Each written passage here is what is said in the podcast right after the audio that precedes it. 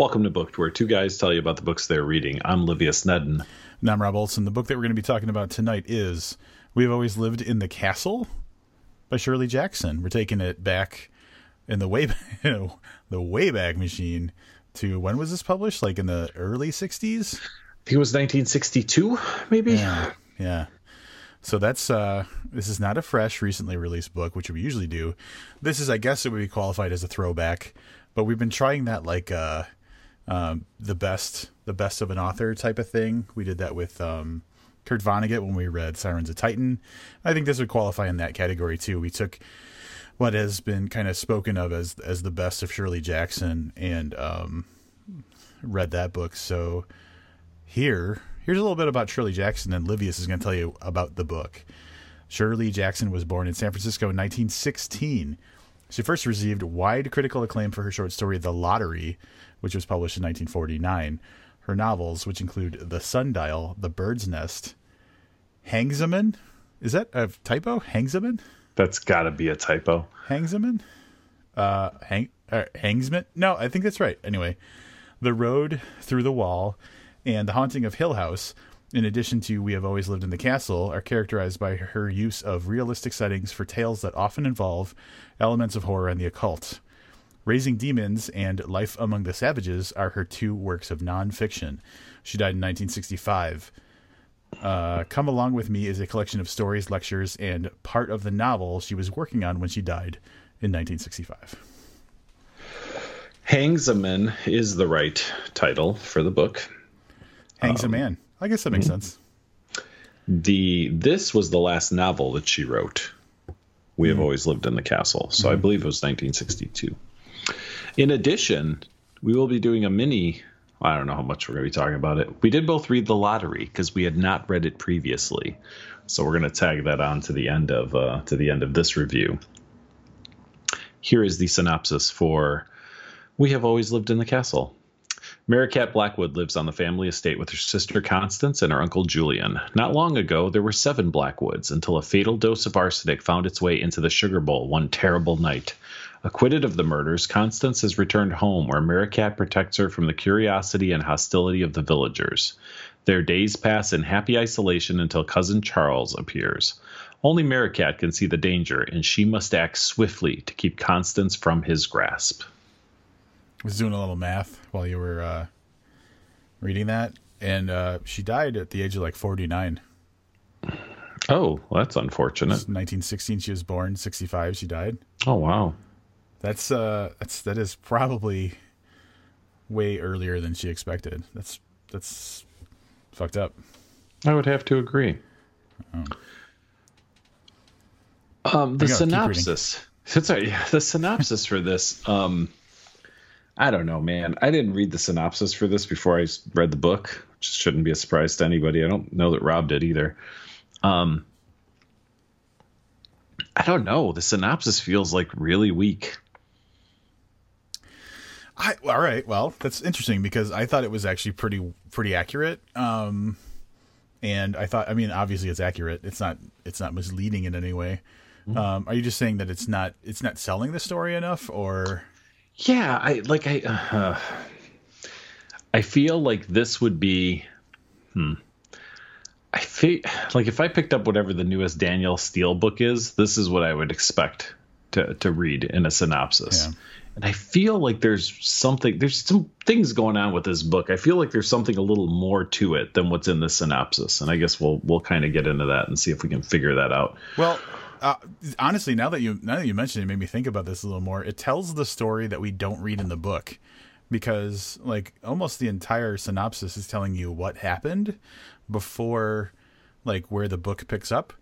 And one of mm-hmm. the things that's very conspicuous about the book is that it tells you what's happening now with almost no reference to what came before. So, it I guess in that respect, it doesn't do a good job of representing the actual story because it's telling you what the book kind of intentionally leaves out. So that's kind of interesting. Mm-hmm. I agree. So uh, the synopsis, as you may have figured out, we told us a lot of what's uh, what's happening, as Rob just mentioned. Yeah, we uh, we start out with seeing Merricat, who is I don't know, man. How old do you think she is?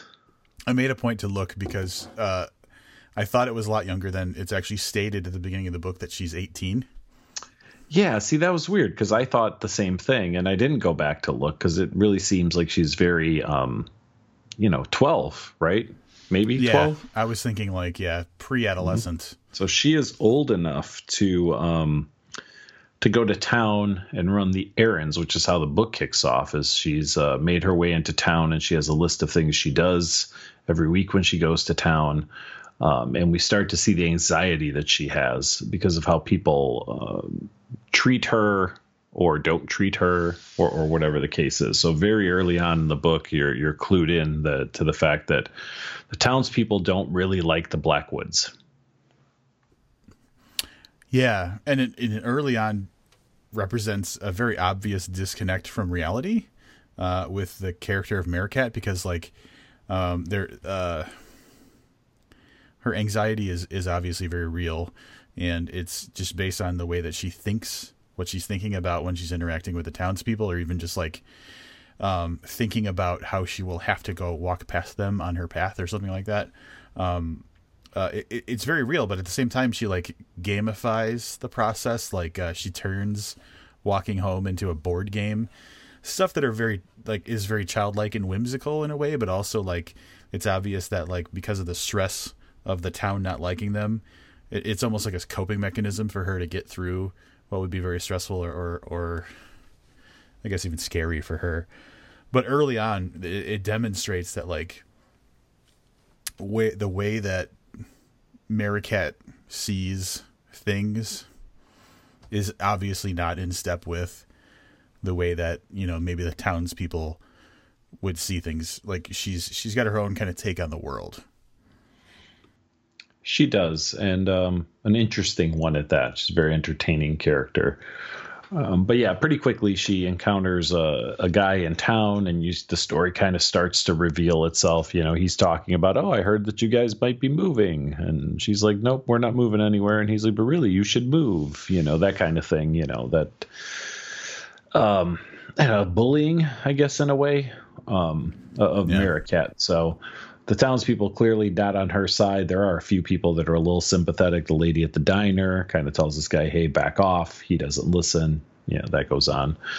Um, but then we're introduced to um, Constance Blackwood, who is her older sister. I believe she was 28.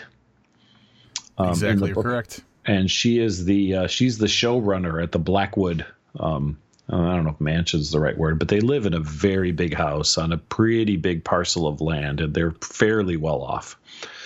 So Constance is the older sister, who, as uh, we mentioned in the um, synopsis, was accused of murdering the rest of her family. So her parents, her aunt, uh, and uh, and little brother, um, by poisoning them with arsenic. She was acquitted of the murders, and now she's uh, uh, unlike uh, Merricat, who's just hesitant to go into into the village. Constance has not left the property um, since she's been returned from um, jail or wherever they were keeping her during her trial. So she runs the the house. They also have the um, uh, uh, uncle Julian, who, as a result of uh, the same poisoning, um, is just not been the same. He's uh, he's disabled and uh, physically um, and and mentally too most of the time.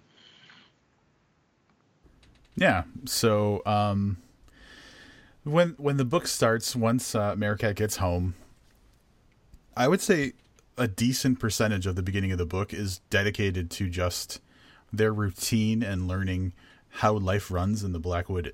I guess I would call it an estate. Um, because it seems kind of idyllic in a way. It seems like they found a way to keep the evil out, and they they've they've struck a certain balance of calm and happiness uh, in their in their day to day life. Things are, are very routine. Um, we we're introduced to other little quirks of Merricat, like she explains how um, she protects.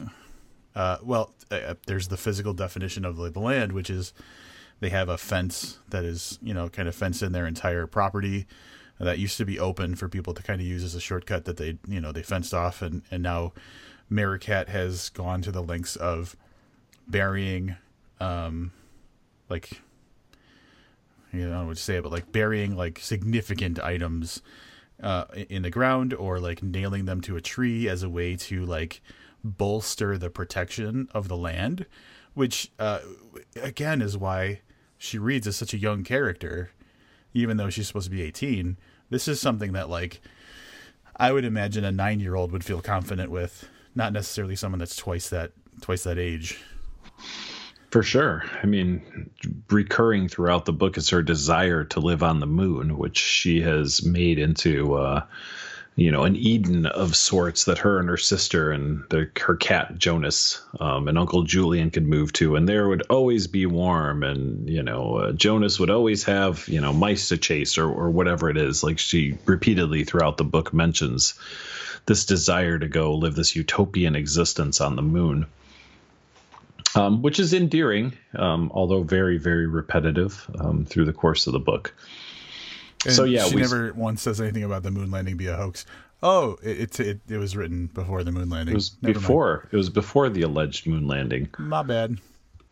Come on, I threw an alleged in moon landing. I you not love that. oh, it's good. Yeah. Um. So yeah, it's a slice of life is uh, what you could call a, a good portion of this book until cousin Charles shows up. Now, I mean, you saw the whole thing coming with cousin Charles, right? Like the second he set foot in the door, he was trouble from from like he was trouble. One, yeah. yeah, yeah, he's trying to get some money. And again, I have to remind myself at times when I go back and read something that's older, and I'll, I'll put this in the older category at you know whatever fifty five years or, or whatever it's been since this was written. I was like, oh, this seems so predictable and so whatever. But I don't know at what point, you know, this type of story originated. So I had to remind myself. It's like when I read yeah. um, uh, Carmilla. I don't remember if we talked about this on the podcast. I read the Carmilla, which is yeah, the one that came out before Dracula, and yeah. I keep reminding myself that no, this isn't tropey. This started the tropes. the like trope, this was, yeah. yeah, this is you know like and I, I kind of felt like there might have been a little bit of that going on here too, but I'm not sure.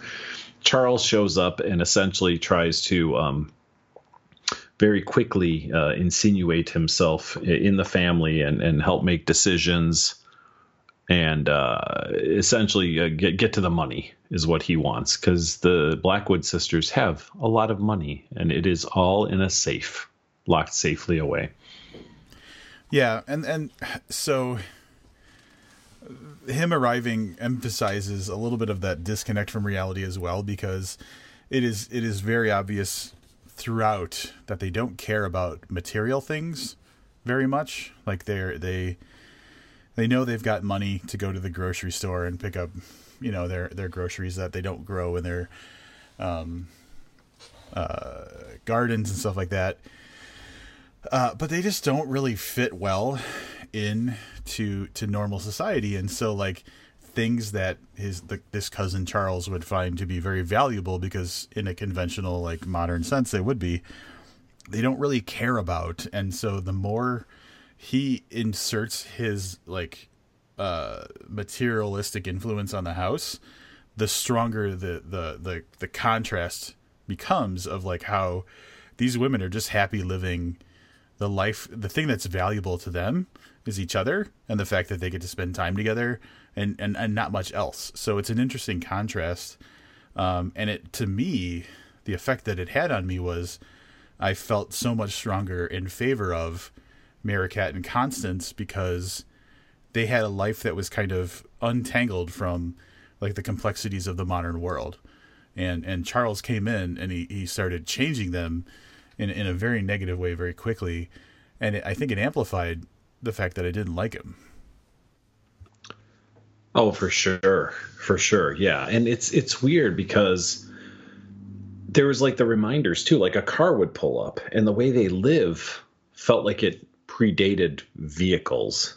Yeah, like there was you no place in their world for that type of thing. Right. Yeah. So you know they'd be like a car pulled up, and I'd be like, oh shit, yeah, there's cars in this. But you would get wrapped up in their day to day life and not even think about. There was no no sense of any type of modern.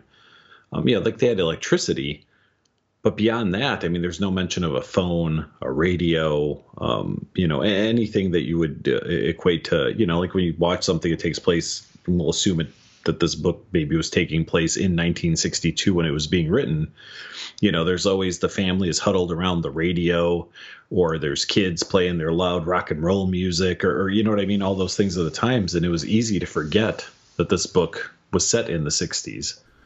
Yeah, um, it could e- based on the Blackwood in the 1800s easily. Right. Yeah, and then they just would have changed car to coach. Right. That would have been the difference. Like yeah. uh, you know, they they heard a horse pulling up to the front of their to the front of their home. So. Um, I know this book's 55 years old. and I don't want to spoil it for anybody. So, I mean, we're probably going to have to kind of maybe recap the story a little bit. Uh, so, we mentioned like very absent from what we've talked about is is the death of the rest of the family, right? We're like, oh yeah, they're poisoned and quitted. oh, yeah. So clearly, we're going to see some resolution on that um, through the course of the story. I don't think that's a secret to anybody. Um, a lot of what we see in that is through the eyes of Uncle Julian, who's compiling a book about what happened that night. So you get snippets of things um, descriptions of the rest of the family and stuff, mostly through through his eyes as he's trying to put together this work, which is partially lucid, and then like he starts to do things like mistake cousin Charles for his brother. Yeah, you know, I mean, so you can tell he's kind of in and out of reality. But the bulk of the backstory, I think, comes through to us um, through Uncle Julian, who's who's a pretty interesting character a brilliant stroke of exposition, I think, making him write a book about what happened because you basically create a character that dwells on talking about the thing that the book won't talk about, which opens the door for for like little hints and clues to roll out. So like, I mean, it's obvious that you know this Uncle Julian is is for the most part an expositional character. Mm-hmm. But in a way that like you just can't even hold against the book because it works so well and um, he also introduces like slivers of doubt of what's going on, and one of the best ones. Um, See, I don't know if we could talk about. I know exactly what you're talking about. And yeah, exactly. That's the thing. It's it's one of those things where you're going along and you're chugging along and you think you know what's going on, and then this this little nugget is introduced and it makes you basically flip back through the whole book in your mind and think, wait, did I miss something? Is that really what happened? Or, or and you're trying to tie the pieces together. So, in addition to providing exposition and showing us what happened in the backstory, he introduces enough confusing shit where you're like, oh no, did I get this all the way wrong? Which compels you to continue reading, which I thought was very, very good. Yeah. Um, I don't. I don't think we're going to do a spoiler talk for this. No, I don't think so, we can. Yeah. So Rob and I will probably have to spoil things to one another that he'll have to cleverly edit out. um, but I mean, I don't like. There's not a whole lot else we could really talk about. I mean, the book is well written. The dialogue is great. The the monologues, you know, whatever the the internal dialogues, they're they're all they're all really good.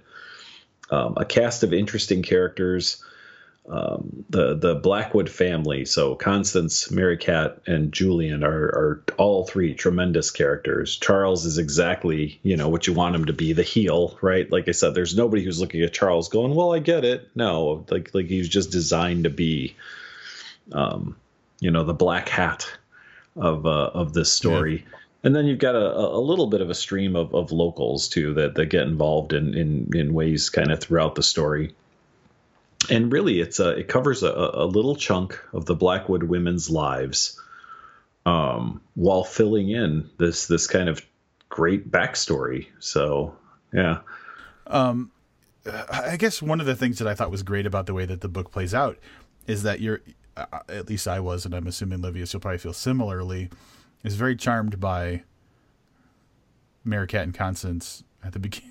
At the beginning of the book, I just liked their simple family happy coexistence thing that they had going on with Jonas the cat taking care of Uncle Julian. They had this nice mm-hmm. method like every Tuesday they did this and every Thursday they did this and it was just a happy home life. And I was very charmed by that.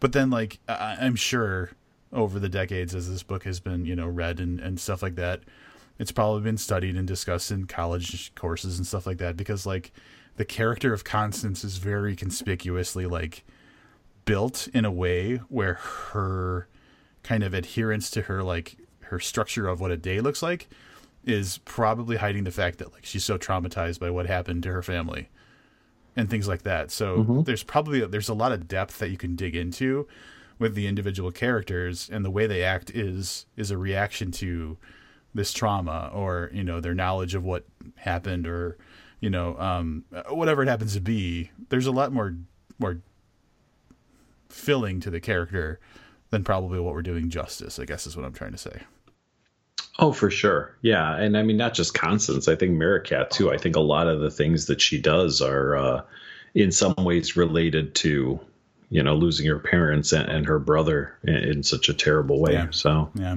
um, yeah, I don't. That's, that's, it, man. That's it. That's all we're going to talk about. um, we can't do anything else with this story. I do want to say, and again, I'm going to go and you know this. I'm going to keep it spoiler free. Rob's going to understand what I'm talking about.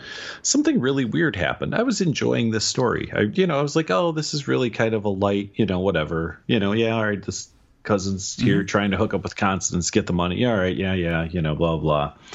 And then there's there's a there's a turn. I don't even want to say it's not. I don't really feel like it's the climax of the book, but I got like a really like deep deep emotional feeling about this story. Now this is where I'm going to go offline and tell Rob what it was, and then we'll see how well we can discuss this without spoiling it. And I got you know through this kind of emotional part, and it really changed my entire outlook on this book. What I thought was like, oh, this is a this is a fun little read. You know, yeah, there's some weird poisoning things that happen, and you know they kind of live this this weird life. But you're right, they're charming and they're fun.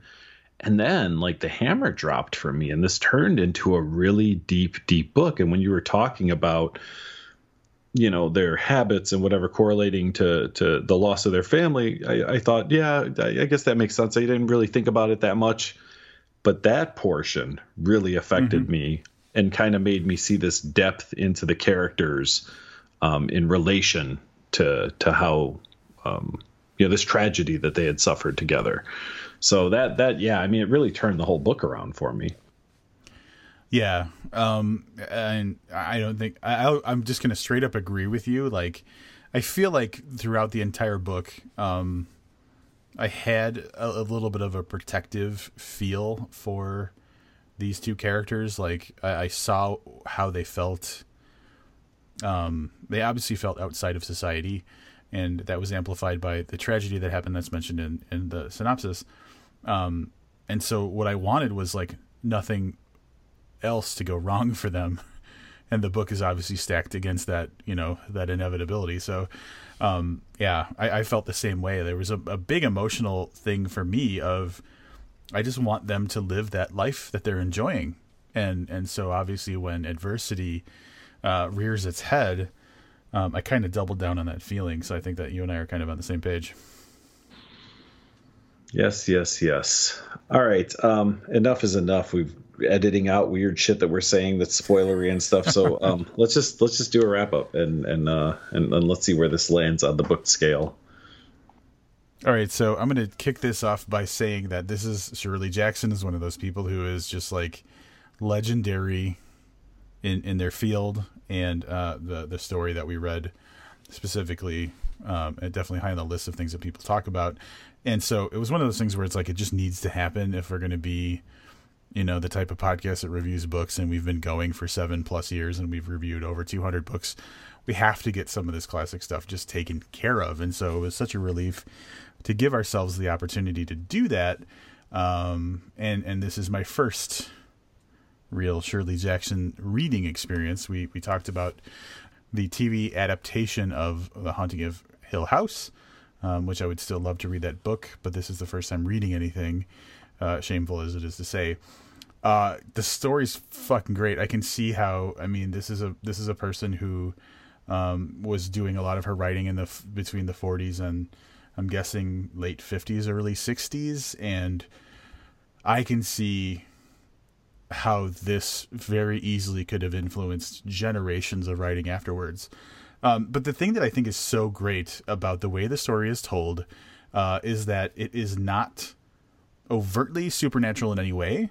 And um, I don't want to use the uh, like a definitive on that because like it could be spoiler spoilery one way or the other because you're supposed to think this is kind of a haunted not necessarily a haunted house, but like a horror story of some kind. So supernatural elements could exist, but it is just looking at the horror or like the the, the scariness of like mundane life, and that always has such a bigger effect on me than if it's like the jump scare ghost crawling weird on the floor kind of stuff you see in movies nowadays. And so, um, uh, just uh, it, it's so well written. The characters are just so um, lovable, and you and you're rooting for them, and uh, it just kind of like get knotted up with the way that the the, the, the story starts to turn and everything. So.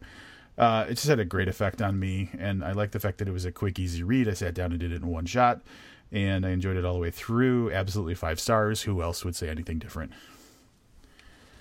I might. Uh oh. I might say anything. No, you won't. You won't. nothing. Nothing like like challenging me to to do it right after you said it. Um, yeah, I uh, I uh, expected. I don't know. Shirley Jackson's not really a horror author. I guess. I guess I didn't know that. There's a lot of things I don't know. That's one of them. um, started reading this book, and like I said, I had to remind myself maybe this isn't tropey maybe maybe this is where this kind of story originated. Um, it's interesting because the story is really it's a very gothic story, but it it's like gothic out of time because it takes place in you know what we'll call the modern era. Sure. Yeah. Uh, but it definitely felt like a story takes place in the 17 or 1800s where the cousin comes along and feels that he has some right to the money. Like you know this is 2018 man. Some people wouldn't you know piss on their cousin and put him out if they're on fire right? But you know it had that feel that really old timey kind of like the cousin is an important person in in, in the family structure. So at any rate i digress from what i was going to say. I read the first half to two thirds of this and thought like oh these characters are kind of likable and book is okay. It's enjoyable. It's fun, whatever. And in my mind, if I would have stopped two thirds of the way in, I probably would have given this three and a half stars. As I mentioned a little earlier, something changed in this book for me. Um, probably a little bit right around the two thirds mark. And not necessarily, yeah, so there's a catalyst in the story or whatever, but that's not even what I mean. There was a definite like paradigm shift in how I felt about these characters. Um, although they continued to be themselves, I think I just got a glimpse of something different about them that really turned this book around for me from something that was like, oh, this is like a, an okay story, you know, and these people are likable, and I, I like Constance, and, and Uncle Julian's pretty cool, to feeling like a really, really deep, deep attachment to them and what happens to them. Um, which really turned it around. I mean, like night and day turned it around. Uh, for me. Um, the story, like I said, is um, predictable in ways. Um, Rob and I kind of off air here and a little bit of clever editing that that he will have done kind of agreed that there were some very predictable elements and that we saw some things coming. Um, but I couldn't see my change in how I felt about these two young women um, I couldn't have seen that coming, and that really caught me off guard and really turned this book around for me. And and yeah, all right, Rob's right. So it went from three and a half stars to two thirds of the way into five stars um, at the end. Uh, I don't know. I mean, Rob and I kind of agreed a little bit on this. I'm, I'm actually going to look into if there's other people that you know maybe this just caught me on the wrong day unawares or are there a lot of people that kind of feel the same way that this book really really shines um, in its last third. So, yeah, I'm going to give it five stars, and uh, I will probably be reading more Shirley Jackson, if not for the podcast, just in my uh, in my off time. There you go. Shirley, what up? I do want to point out that uh, I read a little bit about Shirley Jackson um, in preparation for this episode, and um, she spent a lot of time living in southern Vermont. Were you aware of this? Um, yeah. So I um, started reading the introduction to it. Yeah, by Jonathan Lethem. Yeah, and then I stopped because I felt like it was getting spoiler because he started talking about the characters in the book. Yeah. But yeah, he had said that he, that everyone's pretty sure what town she's actually referring to. Yeah, so it's Bennington, yep. Vermont, which uh, I was in the very uh, I was in the extreme southeast uh, area of Vermont in a town called Brattleboro. Uh, if you take Highway 9, which is like the east west kind of main highway of the southern part of Vermont, all the way to the extreme west side. So I was right at the Vermont New Hampshire border.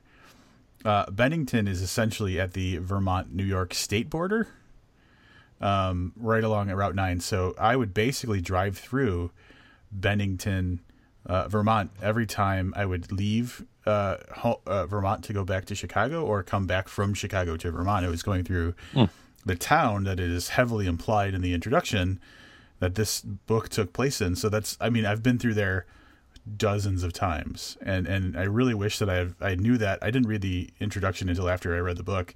Like I probably would have had a different picture in my head of of of like the the geography of of the town that she was describing had I read the introduction when I should have.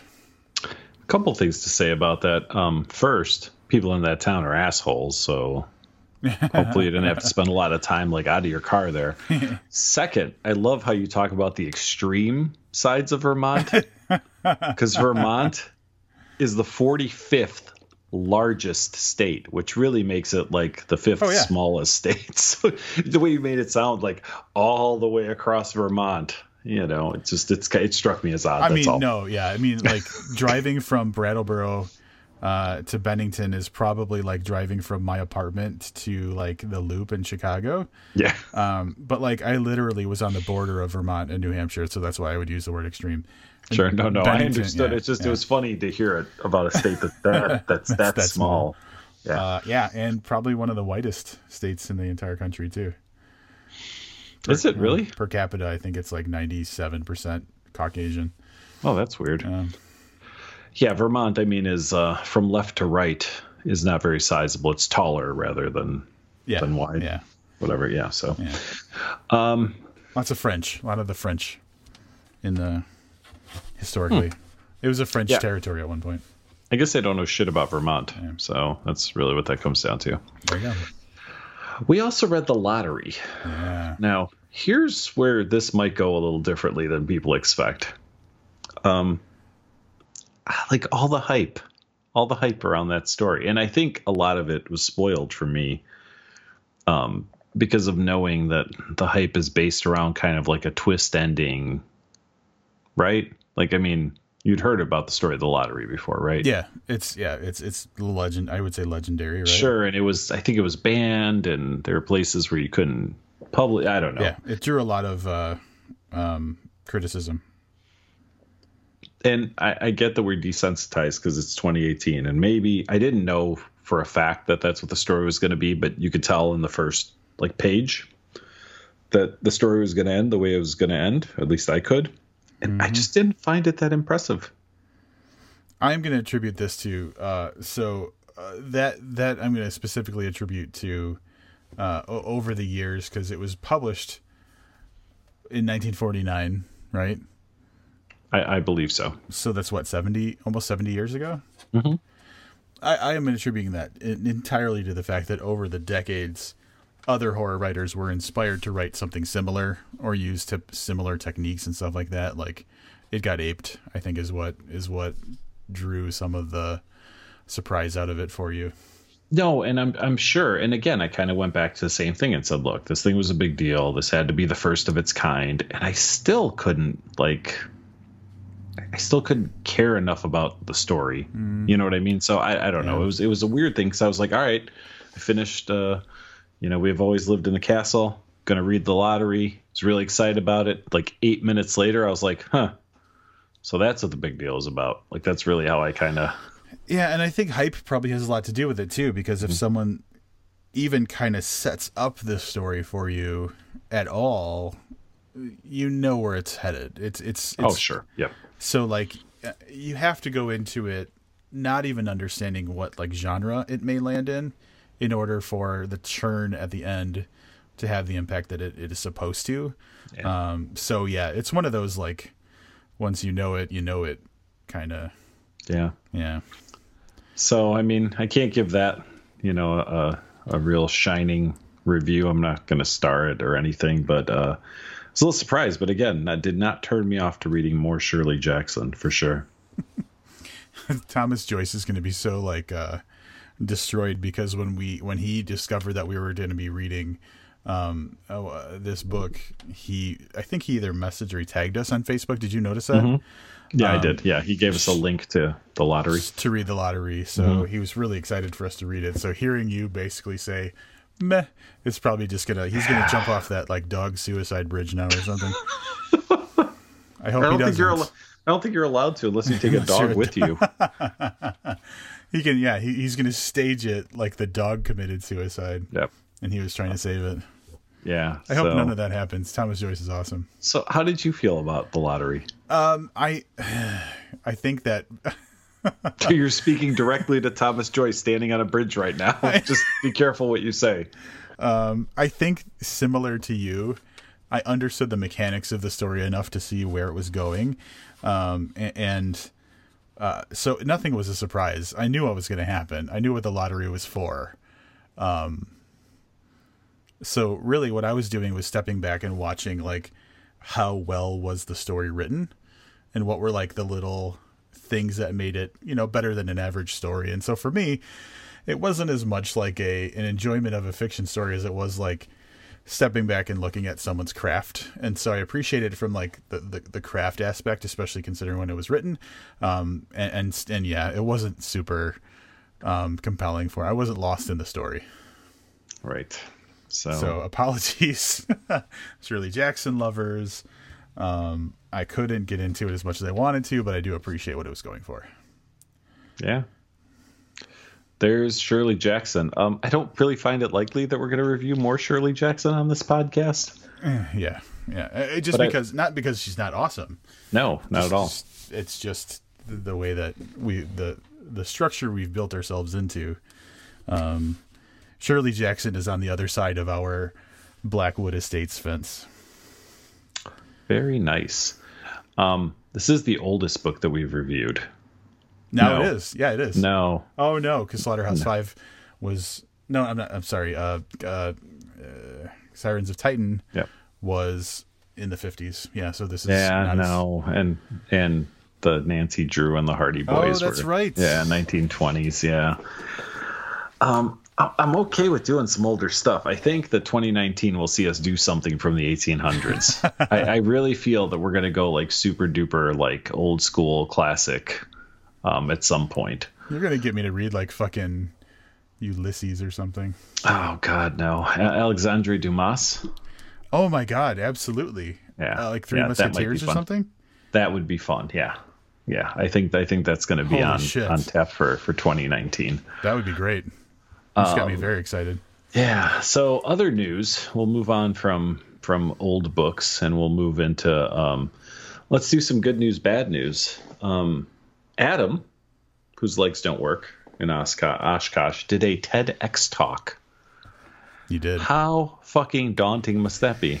Yeah, so him and I have been texting back and forth over the last few days because he just did his talk uh, the day before yesterday, maybe two days ago. Uh, from yeah, when we're Saturday, recording. I think. Yeah. yeah. So today is Monday. He did it on Saturday, um, and so uh, here's the thing about Adam. He's the kind of guy where uh, I know if he decides to do something, he's going to do it well. So I wasn't worried for him. But I mean, he stood up in front of thousands of people and told very revealing. Wait, person- hold on, hold on a second. Hundreds? Did know. he really stand up in front of oh. people? no, actually, there's a picture of him in his wheelchair in front of hundreds or. All right. Well, let's get our facts straight. Yeah. Sorry. Um, and told very revealing personal stories about his life and, and, and was vulnerable about some of the most uh, you know, scary parts of of growing up, and so uh, he was nice enough to share with me via email um, a recording of his his kind of prep, like he had done some prep runs, some test runs, and he recorded himself. I'm assuming to kind of critique himself and things like that. And he sent me one of his recordings of that, so I got to listen to what was probably like think he said 65, 70% accurate to what his onstage uh, final product was. Nice. And uh, it's funny, like, I've known this man for 32 years. And uh, I've never seen him do something like this. And so it's like this person that you've always had this like long time, you think you know everything about them, and then you see them do something totally new, and it's just it's interesting to see someone in a different light like that. Uh, I have confidence that he pretty much knocked it out of the park based on his his trial run that he shared, and uh, from what I understand, I think sometime in January it'll be available for public consumption. And so at Oh, that nice. time, I'm sure either we're going to try to at least share out links and stuff like that, or maybe even like demo a piece of it on the podcast. Very cool. Well, congratulations, Adam. That is uh it's a pretty big feat, man. I don't know if either one of us would be up to that. Well, you and I always have we have each other to bounce off of. It's true. So like if I'm in a panic moment, I just say something to you, you take over, I collect myself. yeah, that's true. uh, Being up there on your own uh, with all these people who and and and it's it's got some prestige to it. So the TEDx, the X at the end basically means that it was like a independently organized event as opposed to like a Tony Robbins is up there talking kind of TED Talk kind of thing. Um, which, by the way, if you haven't seen the Tony Robbins TED Talk, it's fucking amazing. Um, and that's not sarcasm at all. Uh, like, Is this a recent one or? uh, it's long. It, I, I- I'm sure it was like 10, 15 years ago. Oh, okay, gotcha. But yeah, like it's got some prestige to it. So th- that had to be intimidating. And um, I know he was terrified and and and stuff like that. But um, just super proud of the dude. Well, I look forward to hearing it sometime in January for sure. Yeah. Didn't mention me at all, which I was a little like. I mean, come on. That's yeah. I mean, you'd, you'd want to name drop Adam when you do these kind Yeah, of come things. on. I- You always watch the the big the big time people did it do it all the time. I so fucking interviewed David Duchovny. What more does I mean? Come on. right. So Anyway, Um, in much sadder news, um, Stan Lee died today, age 95. yeah, Um, I'm sure everybody knows who he is because he was in Mallrats. yeah. He's that guy from Mallrats? Yeah. Yeah, that's how I always refer to him, the guy from Mallrats. I was wondering how big of an impact this would have on you, per- particularly because I don't think you're much of a comic book dude, right? Um, you know, no, I, I'm not. But um, as a kid, I mean, I grew up on Spider Man and Iron Man, and, and I mean, a variety of, of other characters that he wasn't involved with. So I understand the impact that he had. And, and, you know, I was sad. I mean, let's face it, the guy's 95 years old. Like, it's hard to be, like, heartbroken. You know, this isn't, uh, Yeah. you know, losing Shirley Jackson at 49 or, or whatever you figured out it was. Y- You, know what I mean? Like, he's been on his way for a while now. Um, that being said, what occurred to me is the the landscape of television um, and movies today likely wouldn't be anywhere near the same without his influence. So you talk about the biggest movies at the theater every year, The Avengers, or some formulation of The Avengers, right? Half of what I watch on TV is some type of comic book um, the TV show. You know what I mean with with superheroes and stuff. And I don't know, even though he's not responsible for creating um, all of the ones that that are super popular or, or whatever. It really comes down to is where where would we be? Would would comic book superheroes even be a thing if it wasn't for his early influence um, and and the the characters that he brought to life? So I mean, I, I, I totally respect that the world has lost a great creator and someone that was super influential in, in at least pop culture, if nothing else. And let's face it, what are the first things a lot of kids read? Comic books, right? So, you know, some of that is huge. I read comic books when I was a little kid too. I don't know if they were Stan Lee comic books, but some of the earliest stuff I read were comic books. Would I be reading novels without those? I don't. I don't know. I can't say. So Yeah, Uh, that's the thing. Like the guy, the guy's impact on on um, entertainment, because you have to say entertainment because it wasn't just one medium. He bled through to so many different mediums. Like his impact on entertainment is probably at this point immeasurable. Um, but to your point, I always feel this way when I fucking knew it. Stan Lee dead at 95. I knew everybody was going to be wailing on social media about it. And I was like, motherfucker was 95. yeah, Like, this was his time. And you can be sad about it, but like, it's not a tragedy. You can't label it as a tragedy because, like, I mean, that's the fucking reality of life. Um, he, uh, and I believe, I could be wrong, but I believe up until like his last moments was still going to cons and stuff like that, and it was probably in a much more limited capacity than when he was younger. But the dude was out living. He was out living his life, enjoying doing what he like loved up until the last minute, and so like appreciate what he what he did and his contribution, and just know that like homeboy, like he lived many more lives than than a lot of us will be fortunate enough to live. For sure. And I don't want anyone to take any of this the wrong way. But you know, it's you said it and I couldn't help but laugh. Recently there were like like weird allegations of him like groping Yeah. his nurses and stuff. Yeah. And the funny thing was I saw several people come out and they're like, the motherfucker's like 95 years old. Like, get the fuck out of here with this he's a sexual predator bullshit, you know, because it Yeah. was it was turning into Me Too moments. Yeah, yeah. Everyone was like, "He's the guy's fucking ninety years old, and he grabs your ass. Like th- that's not that's no longer sexual assault. That's just you know, I mean that type of of, of Yeah. thing. So Yeah. when you said that you know he lived his life all the way to the end, loving you know, doing what he loved doing, that's the first thing that came to mind. Grabbing asses. That's what I was talking about. Yeah. I mean that's yeah. So But like, I mean, the contrast that I was on his his Wikipedia, and he was married to the same woman until she died in 2017, from like 1947 or something like that. so like, Wow. uh, either he was like a loving, dedicated husband who was mischaracterized, or he was a horn dog the whole way through. And either way, like, let the 95 year old guy grab your ass. Yeah, I'm I'm in full agreement with that. Unless it's my ass, then it's just kind of weird. That being said, let's not forget that one of the reasons we know who Stan Lee is is because he was a marketing genius and made cameo appearances in everything for the last 40 years that had his name on it. Yeah. Um, I am not sure how much we would know. For me, Stan Lee- it's Mallrats. Well, yeah, but but you get what I'm saying. Like, Yeah. would we rec- would he be a recognizable face? I, I don't think so. If he didn't appear in the Spider-Man movies and in Mallrats and you know what I mean, and, and all these Yeah. different TV shows and stuff that he was tied to. So, any rate, clearly the world has lost uh, one of its great creators, um, and uh, you know, hope his legacy will live on. I mean, Well- comic books themselves, I don't know how big they are, but I can tell you that that medium, or the comic book, or the superhero a medium has never been bigger and probably will continue to grow.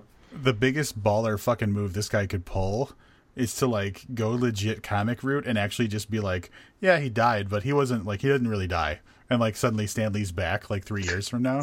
Jesus, at Like 98. they just rewrite his stories. He's like still ninety eight, but he's he's alive again. Yeah. That would be some baller shit. He'd be like, it wasn't it was it was real all all, all along, guys. Mhm. yeah, no shit. All right, let's hope that doesn't happen. That'd be really creepy. That would be terrible. super creepy. All right, back to us, man. So, how many books have we read this year now? So this is our thirtieth book, and and it's a little uh, it's it's tricky because we've reviewed twenty eight books, uh, but we've read thirty because when we interviewed David Duchovny, we read two more of his books than we reviewed. I'm counting that shit. Yeah, for sure you should. We talked about them on the podcast and, and we read them. So, Yeah. 9,352 pages. Rob, it is the middle of November. We have to get 750 pages in. It's gonna happen. It's gonna. All happen. right. All right. Well, we do have a book for next week, albeit it's a short book. Um, we are going to be reviewing something. But first, did you want to mention? Because there's a note here. I don't know if you wanted to address this. Well, and this is the thing. Like, I knew about this a week ago, probably, because that's when I put up the uh, the the previous episode. Um, uh, you know, I edited it and I had to number it and post it and everything like that. So, like, when the Alice isn't dead episode was edited and posted, I was like, oh, this is episode 419. Our next episode is 420. Stoners are gonna uh, care about care about that, and I won't. And so uh, this is just a note. You probably already noticed if you're listening to this that you are listening to episode 420. How did we not get a stoner book for episode 420? What name a stoner book? I don't know, man. Something um, Fear and Loathing in Las Vegas. All right, that is very drug heavy. I, I will give you that. Did I you, read it. It's not a good book. It's a. Eh, I was about to challenge you on that. I'm going to say I- It's not a. this. It's not a great book. Let me put it I mean, that way. I do have Hunter S. Thompson's initials tattooed on me, so I probably feel a little stronger. then uh, you'd probably know the book I liked better. What was the one where he was like living in we liked fucking, the Rum Diary because it was an yes. actual story. Yeah, yeah, yeah. I like the Rum Diary. Yep. So anyway, um, here's a here's a legit question. When um when did the number 420 hit your radar? Oh like, God, do I don't. No, I mean it's got to be 20 years, but I don't remember like what the reason was or how that. So I'm going to give it for me. It was probably 1997 ish, 97, 98. Um, I was dating this girl uh, who we affectionately called Psycho Kelly. affectionately. And there was a lot of Kellys who were hanging out at the time. And actually, the funny thing is, there was another one who we also referred to as Psycho, but then since there was already a Psycho Kelly, the other one was Psycho and her last name. Um, so that didn't really even. You guys are a creative, creative bunch. Not that good at naming people. um, Psycho Kelly. I'm hanging out with her at her house one day, and um, she thought it was really funny that she had like broken or stopped the clock on like the stove in her kitchen, so it was stopped at 420.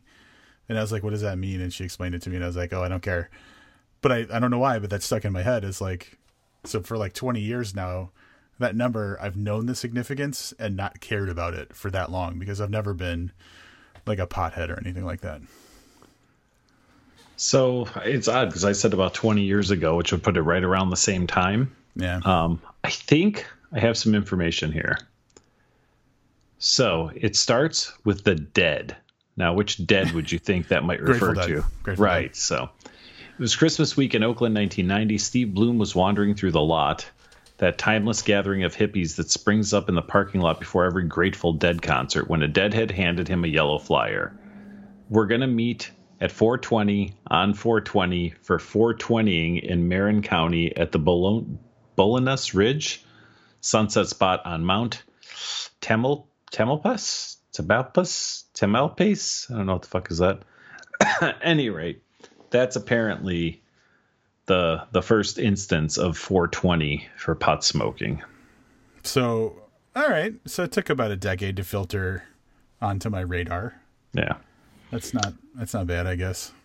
Well, I mean, you know, people who smoke pot, in my experience, aren't always the fastest moving people. So if it took eight years to to spread, it's pretty quick. Why, it's yeah, yeah. It's, it's probably they did yeah. that art. So, any rate, little fun stuff there. I really just wanted to mention Psycho Kelly. That was what the whole thing was about. I like how you mentioned Psycho Kelly, but you didn't want to mention Psycho, the other one with the last name. Like well, that would have been too close to home. If I said the, if I said their last name, you'd know their first and last name. I was trying to preserve their. Oh, that's a good point, right? Because yeah. if her name's Kelly, yeah, I got you. Yeah, yeah, yeah, I got you. Okay. um, sorry, um, any listeners named Kelly, if it sounds like Rob thinks you're all crazy, but you know, maybe you are. Oh my God, there was just like, uh, all right. So I'm gonna go into the Psycho Kelly thing a little bit deeper she didn't know that she was called that within our group of friends. Like that was a Psycho Kelly doesn't know she's Psycho Kelly. Right. Um, and then like we're hanging out with this like kind of occasional friend, and uh, I don't know. It, we were like at Subway. Or, it's just a fucking dumb like teenager shit. And um, at like we're hanging out at Subway, and something came up. Somehow the conversation turned around to Psycho or something, and this occasional friend is like, "Oh, is that why they call you Psycho Kelly?" And I had to just fucking deal with it in the moment, like that she's discovering she's called Psycho okay. Kelly. It was a little awkward, but uh, you're at Subway, so you know she likes the stoner stuff. She's at Subway. She got through it. She was fine. she smoked more pot. Smoked a little weed. Ate a sandwich. She was good. Next week, we're going to be reviewing "In the House in the Dark of the Woods." By Laird Hunt. Whoa, it's not a Matt Bell book? It is not a Matt Bell book. What was that called? Shit. What was that book called? Um, the house in the end of the lake in the lane. I don't know. Um, this was sent to us for review. We're a little late on it, uh, mostly because the book dropped while I was out of the country, um, and then we had some other things to. At any rate, we're going to be doing that book next week. So that is a uh, eerie, disturbing story of one of our perennial fascinations witchcraft in colonial America, wrapped up in a lyrical novel of psychological suspense. So that's what's coming up next. More stories from Rob's teenage years, I'm sure. And uh, who knows who knows what else will pop up by next week. I love it. All right, that's going to wrap it up for this episode. Join us very soon for some more. Until then, I'm Rob Olson. And I'm Livius Nedin, and keep reading.